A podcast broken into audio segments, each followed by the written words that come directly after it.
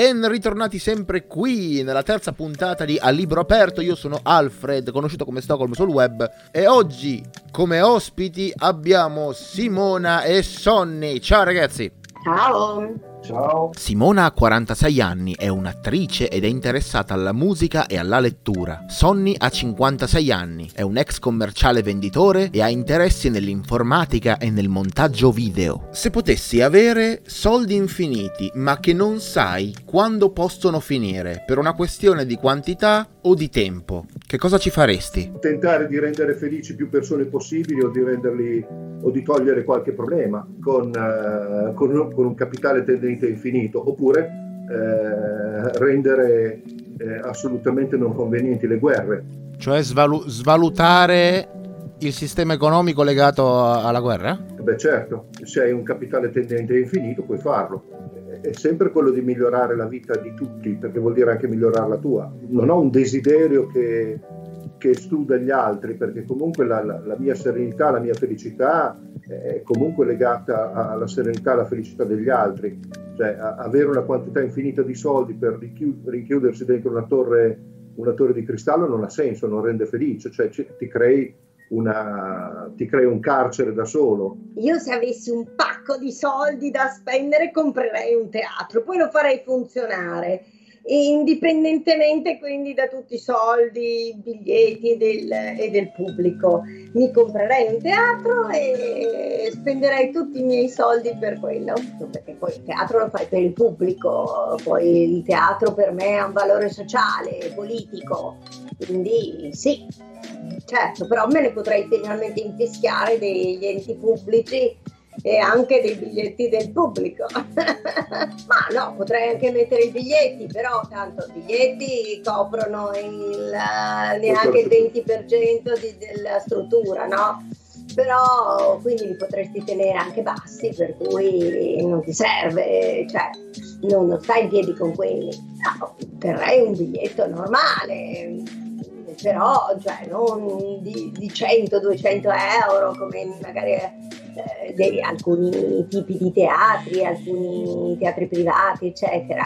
Però appunto me ne potrei infischiare del, del ritorno di, queste, di, tutto questo per, perché avrei insomma il mio capitale da, da spenderci. Se tu fossi Dio, come gestiresti il paradiso per gli altri? Intanto grazie a Dio sono ateo, cioè, ma il paradiso è un posto, eh, è un posto di confronto, cioè un posto dove non c'è la sopraffazione, quindi un posto dove attraverso il confronto ogni persona dovrebbe arrivare, dovrebbe cercare di migliorare se stessa. Tieni presente che appunto non, non ho molto la sfera del, del metafisico, eh, quindi cerco, cerco, di rispondere in un modo molto molto materiale, però il, se devo pensare al paradiso come un posto fisico, penso a un, un posto dove ci, sia un, ci siano anche conflitti magari, ma che servono comunque a migliorare, a migliorare le persone, cioè tu entri in conflitto ma per, per, acquisire qualcosa dagli altri,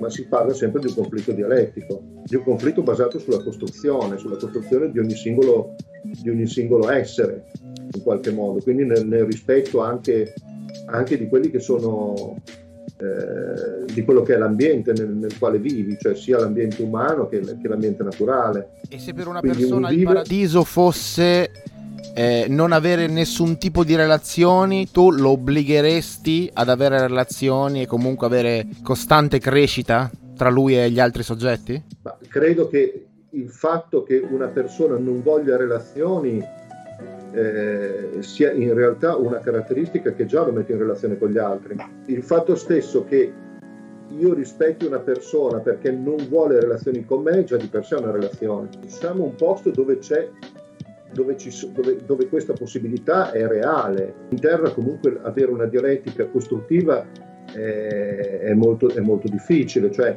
se tu critichi pesantemente un dittatore, quello ti manda in galera o se non ti uccide ok? Sì. Mentre se, se, questa persona eh, volesse veramente una, una, una costruzione, un, un, miglioramento della propria persona, probabilmente non esisterebbe intanto il dittatore, intanto perché non ci sarebbe sopraffazione. Cioè sopraffazione no, però la dialettica anche bella corposa sì.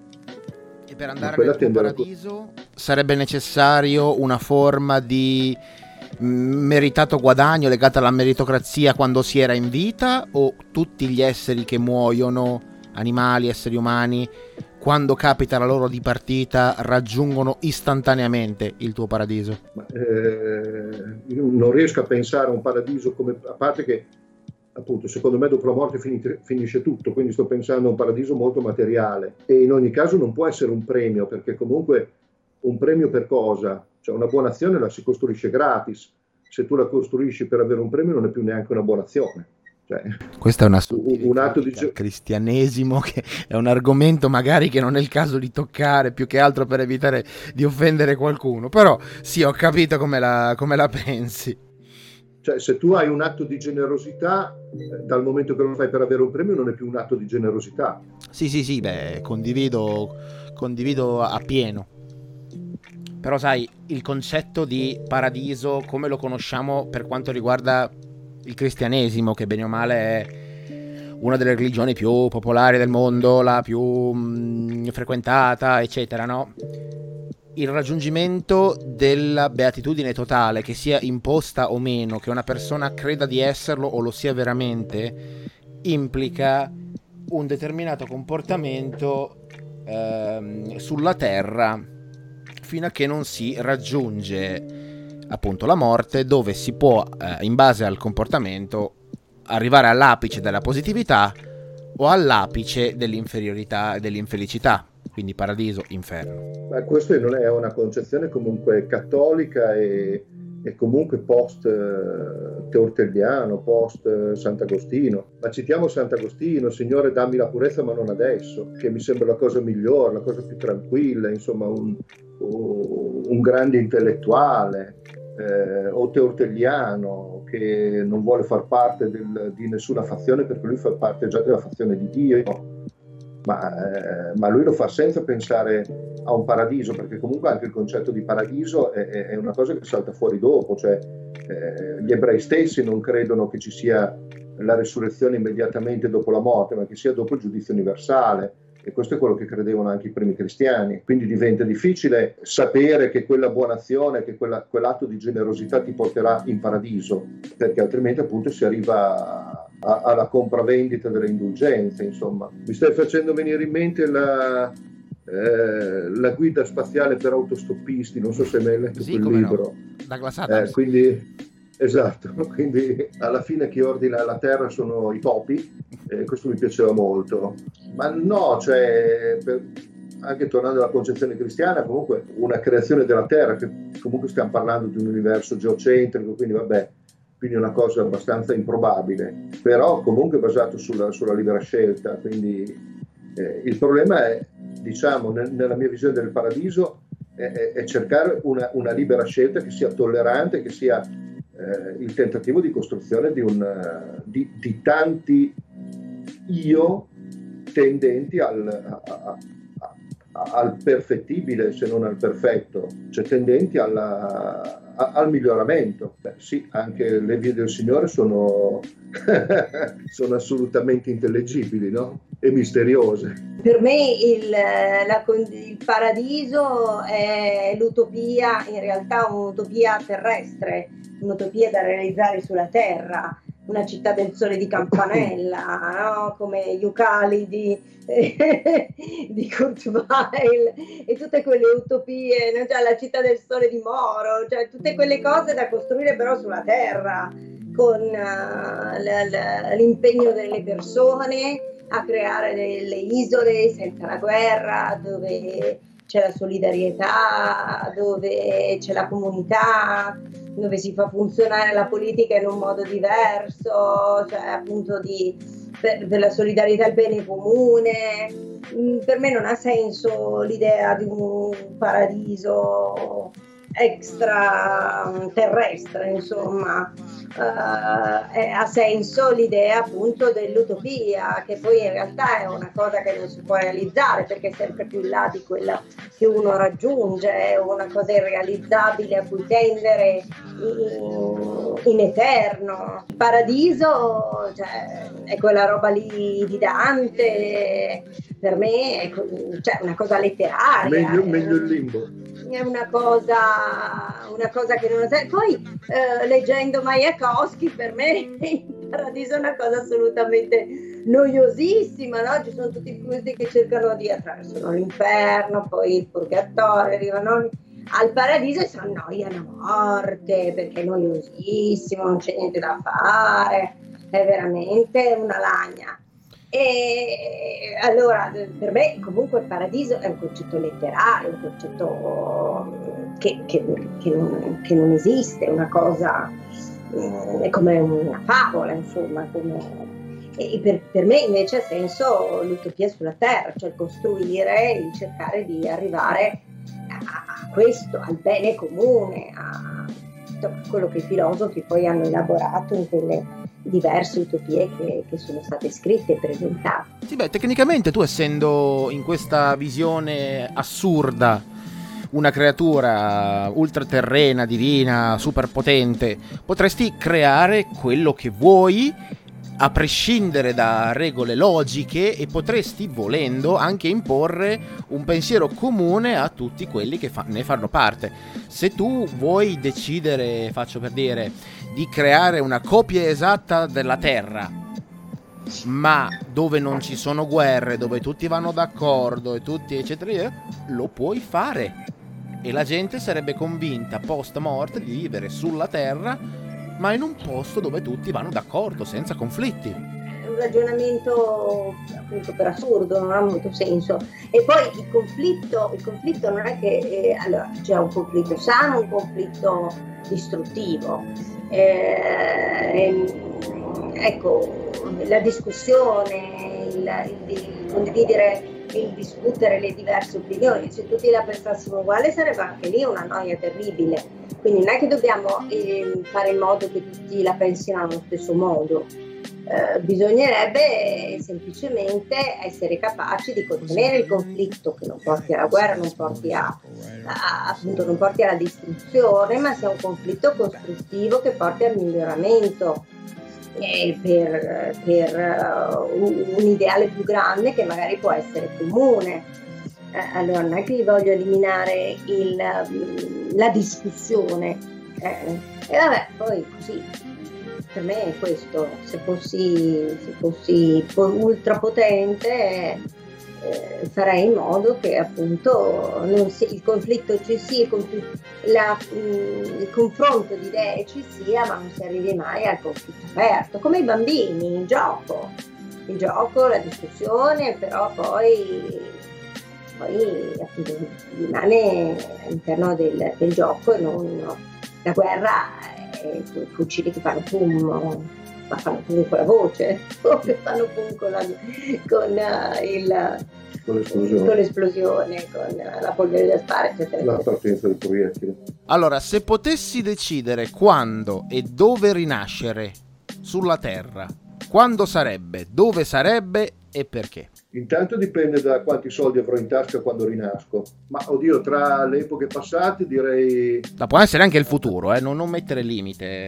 Eh, ma il futuro non lo so, il futuro eh, eh, sono ottimista e quindi, quindi va sempre meglio ma, no, ma, non sappiamo dove va meglio. Allora metto un'epoca passata, così giusto per stare, per stare in sicurezza, la Parigi della Belle Époque, perché succede tutto lì, tutto quello che succede nel mondo succede lì praticamente. Cioè, quindi doveva essere una città veramente pazzesca, sempre da ricco, da povero, mm, da ricco, da benestante, insomma da borghese io vorrei rinascere in un posto molto caldo, dove, dove, ci sia caldo tutto l'anno, un clima meraviglioso, la spiaggia. Quindi il e deserto. Magari, no, il deserto no. Uh, la spiaggia, il mare, vivere in un posto di mare, eh, però mi piacerebbe anche rinascere, appunto, come dicevate prima, anche ricca, eh, insomma, non in una famiglia povera di pescatori che eh, non c'è niente da mangiare. Non lo so, in un'epoca, in realtà le epoche del passato a volte sembrano bellissime, luminose cose, però... Um, Poi alla fine vai a vedere, c'erano infinite scomodità, infinite cose che adesso non riusciremo a, ad accettare. Poi come donna eh, sarebbe, eh, sarebbero mh, mm, tutte più oscurantiste di oggi, sicuramente, quindi sarebbero tutte molto più complicate per le donne. Eh, forse delle volte mi piacerebbe dire ah che bello, quelle meravigliose feste, quei meravigliosi abiti no, degli anni venti ehm, che mi piacciono da massi, eh, però poi ci sono, sono stati in quelle generazioni che sono stati in mezzo a due guerre mondiali, quindi non compresso tanto. E, ehm, quindi non lo so, forse delle volte dico sempre che sono nata nell'epoca sbagliata, se fossi nata nel boom, so, degli anni 60, mm, però sempre famiglia ricca, eh. posso dire che può andare di qua, di là, godere di quelle esplosioni di gioia, di vita, le, mani, le grandi manifestazioni, il maggio fiorentino, quelle sperimentazioni teatrali megagalattiche quelle, quelle cose che magari ho studiato sui libri che mi sarebbe piaciuto farne parte, però forse nel passato in realtà non ci andrei, andrei nel presente in un posto molto caldo dove posso stare bene, magari però uh, sempre vicino a una città dove ci sia vita culturale. Sonny, se potessi scegliere di potenziare uno dei tuoi sensi, quindi vista, gusto, olfatto, tatto, eccetera, a discapito però degli altri, non sparirebbero del tutto, ma praticamente sì? La vista. Eh, senza pensarci, così. Sì, sì. Eh, com'è? Perché posso continuare a camminare senza sbattere contro niente. Mi sembra la più utile, ecco, la più funzionale. E se per caso c'è odore di gas in casa e non lo vedi? Eh, ci sono sempre le spie. Allora, lì sarei molto combattuta perché servono tutte i, tutti i sensi e si farebbe fatica senza tutti gli altri però senza la vista cavoli è un bel, un bel problema eh, forse mm, non lo so, siccome io da un orecchio non ci sento e mi è sempre questa cosa di non sentirci, a volte non sentirci così bene mi pesa. Potrei dire che ne so, mm, provare a sentire appunto se, avere una, una, una, un udito acutissimo a scapito, proprio non vederci per niente sarebbe tosta. Di chi sei invidioso? Oddio, nonostante i miei difetti, l'invidia, l'invidia non è un sentimento che provo spesso. Beh, per, per dirla con, con una battuta, invidio molto Alec Baldwin, l'attore, perché fu, fu arrestato per atti osceni in luogo pubblico eh, mentre era con Kim Basinger, quindi sai, bisogna invidiarlo. Beh, è una risposta come un'altra, mi sembra giusto, voglio dire.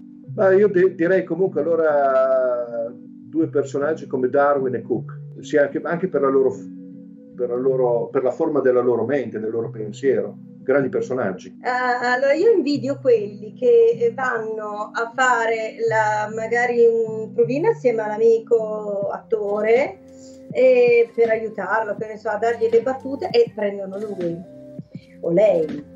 E quelli che... Che è successo? Eh, è una storia vera? Ne ho sentiti un sacco che, a cui è capitato. Non quegli attori che fanno interviste, eh sì, io sono andato, dovevo aiutare Tizio eh, e hanno preso me. Cioè, quelli io li ammazzerei.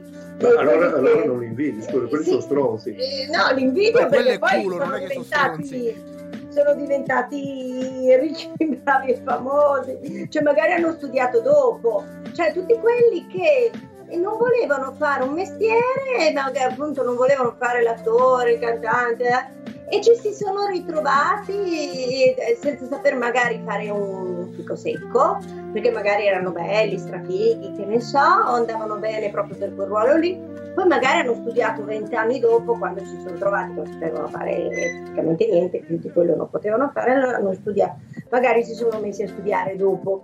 E, però, sai, far con già, già famoso, già affermato, eccetera, è un po' più facile. Invece que- tutti quelli che si fanno il culo non riescono mai a avere l'occasione di, e invece quelli che magari erano lì per caso eh, e hanno fatto il comprovino eh, sono stati presi.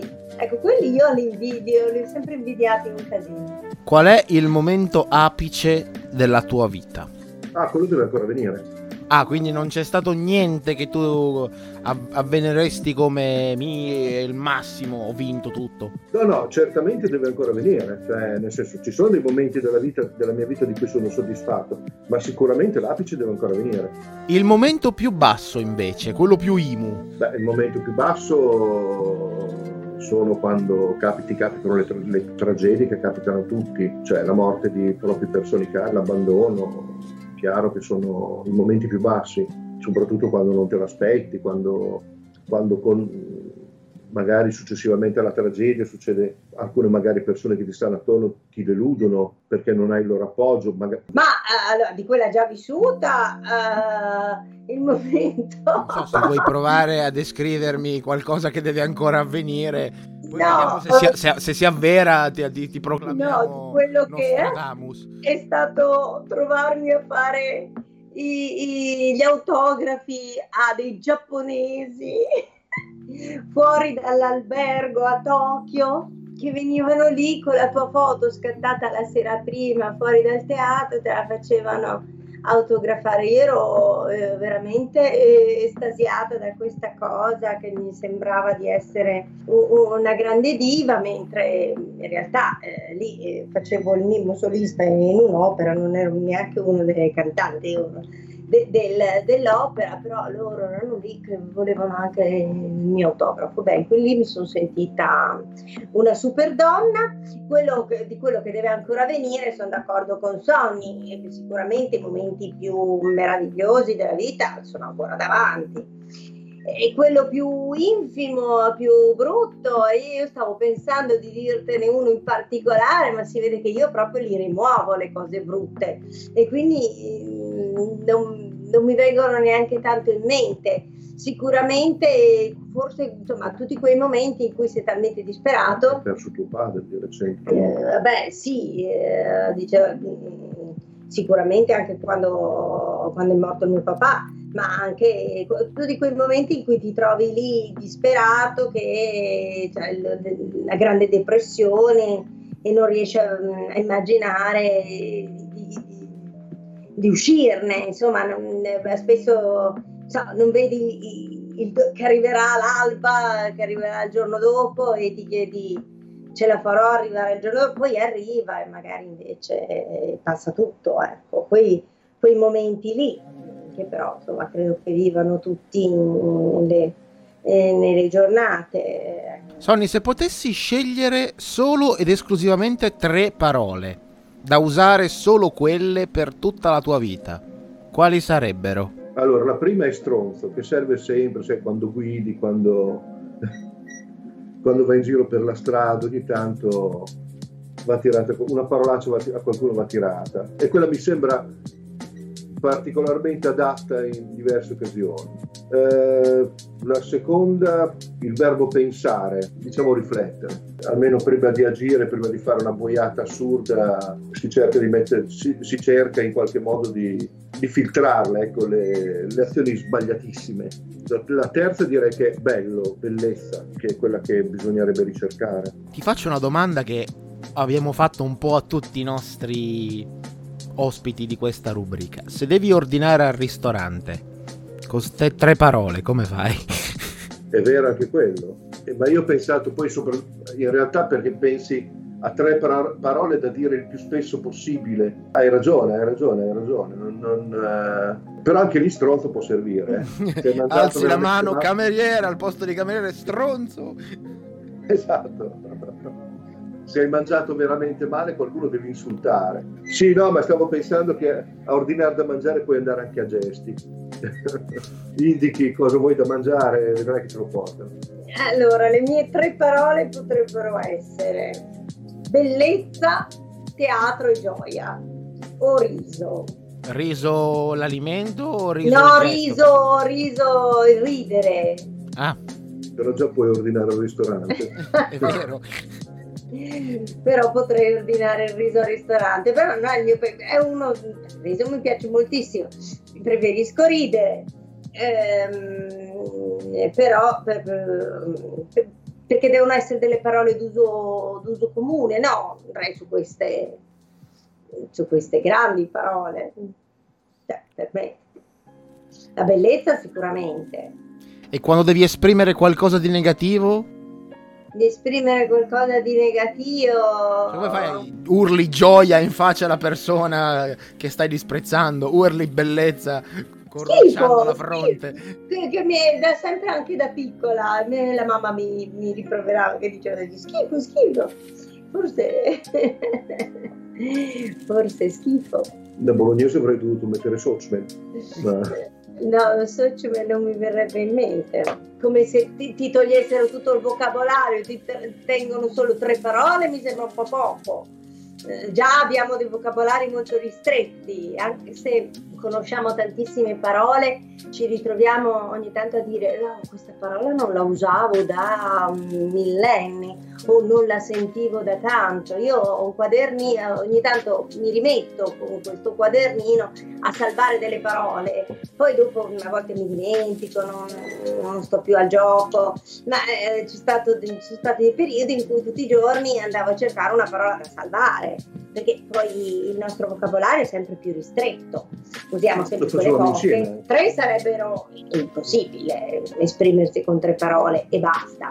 Già mi stanno strette quelle che conosco, mi piacerebbe di conoscerne delle altre, di ampliare piuttosto il mio, le mie conoscenze, il mio vocabolario, no, anche solo dell'italiano, eh, senza andare nelle lingue straniere, perché poi alla fine mm, si sta concentrando moltissimo quello, l'uso delle, delle parole che, che, usiamo, sono sempre quelle, sempre troppo poche. Invece ri, eh, ri, ritornare a, mettere attenzione sulle parole, sulla ricerca di parole diverse. io mi stupisco tantissimo quando sento parlare delle persone che usano delle parole, oh che bella questa gliela devo tenere, la devo pure usare, perché magari eh, le conosco come parole, non è che non le conosco, ma magari le uso poco, non mi vengono di getto quando devo parlare, invece mm, mi piace arricchire che cos'è che ti fa sempre ridere? Può essere qualunque cosa, può anche essere so, un video di una vecchia che cade dalle scale e si spacca le gambe.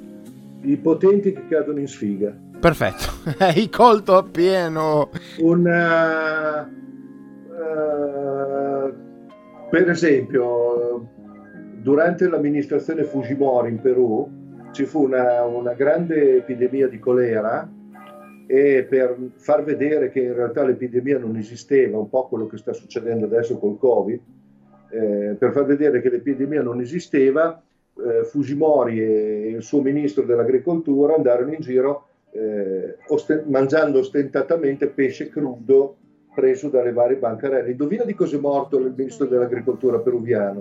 Delle... Ecco, vedi che fa ridere. In effetti non l'avevo mai vista in questo modo. E queste cose fanno ridere, cioè andarsi a vedere per esempio ogni tanto i Darwin Awards, no? eh, premio, eh, i premi dati a, ai suicidi involontari eh, più imbecilli, dove viene premiato colui che per esempio tiene sul, sul comodino la pistola e il telefono e, su, e suona il telefono che gli è partito mezzo lobo dell'orecchio. Cioè, eh, oppure in realtà si viene premiati, no, non importa morire per essere premiati, ma basta non potersi più riprodurre, in realtà. Ecco, però se tu lo vai a vedere c'è gente che è veramente morta in modo assolutamente stupido, cioè, e questo, questo fa ridere, ma ti dà anche poi la, la possibilità, cioè ti, ti, incita anche in qualche modo a essere prudente per non fare una figura così, così, così idiota durante è, proprio è, il sa- momento. È satira fisica che esiste, nella, è la satira della natura praticamente. E secondo me molto educativa anche. Eh, I film eh, di Chaplin, uh, Buster Keaton, i film muti degli anni... Bellissimo. Cosa ti fa ridere? Le tragedie. Oh, ok. Perfetto, Simo. No, i film muti, i film comici degli anni 10, 20, eh, ho parlato di Buster Keaton, Chaplin e... Appunto, scusami, quando uno pensa a Chaplin pensa al Monello. Dio buono, il Monello è uno dei film più tristi dell'esistenza. Allora, c'era anche la parte comica, sì, c'era, c'era a tutti, no?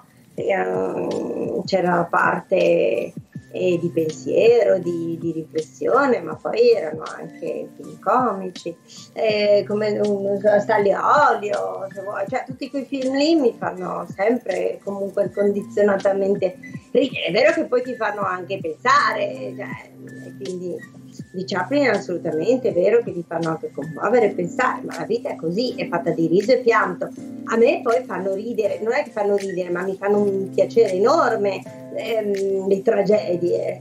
Eh, cioè, una cosa che mi piace incondizionatamente non fa ridere, ma mi, mi piace proprio visceralmente, sono proprio le tragedie greche.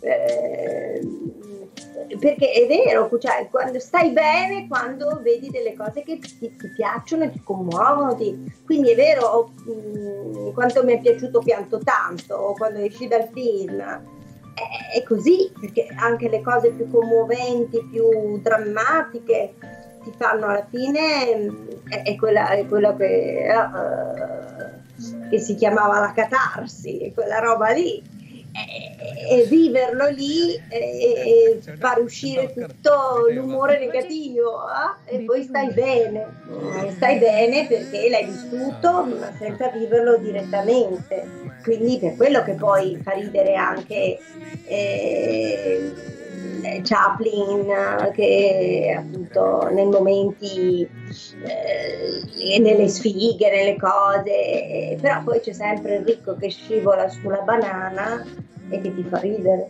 E tutti, tutte le cose che e, e, se, se essere sull'orlo del precipizio ma non cadere come Chaplin quando va bendato in quel negozio del, di, coi pattini eh, sì, credo. Luce della ribalta. Eh, no, no, in tempi moderni. Sì, eh, che pattina, ma sta pattinando bendato su un precipizio. Però tu stai ridendo a crepapelle, ma è tutta la vita nostra, insomma, essere lì bendati sull'orlo di un precipizio perché non sappiamo, perché, mm, non sappiamo cosa c'è il momento dopo. Quindi in realtà siamo tutti allegri sull'orlo del precipizio, come quei cretini che vanno a fare i party Covid per vedere chi si ammala per primo, anche loro stanno ballando e eh. divertendosi sull'orlo di un precipizio, però evidentemente si stanno divertendo molto. Eh, esatto, mm. e quando ne nica uno fa abbastanza ridere.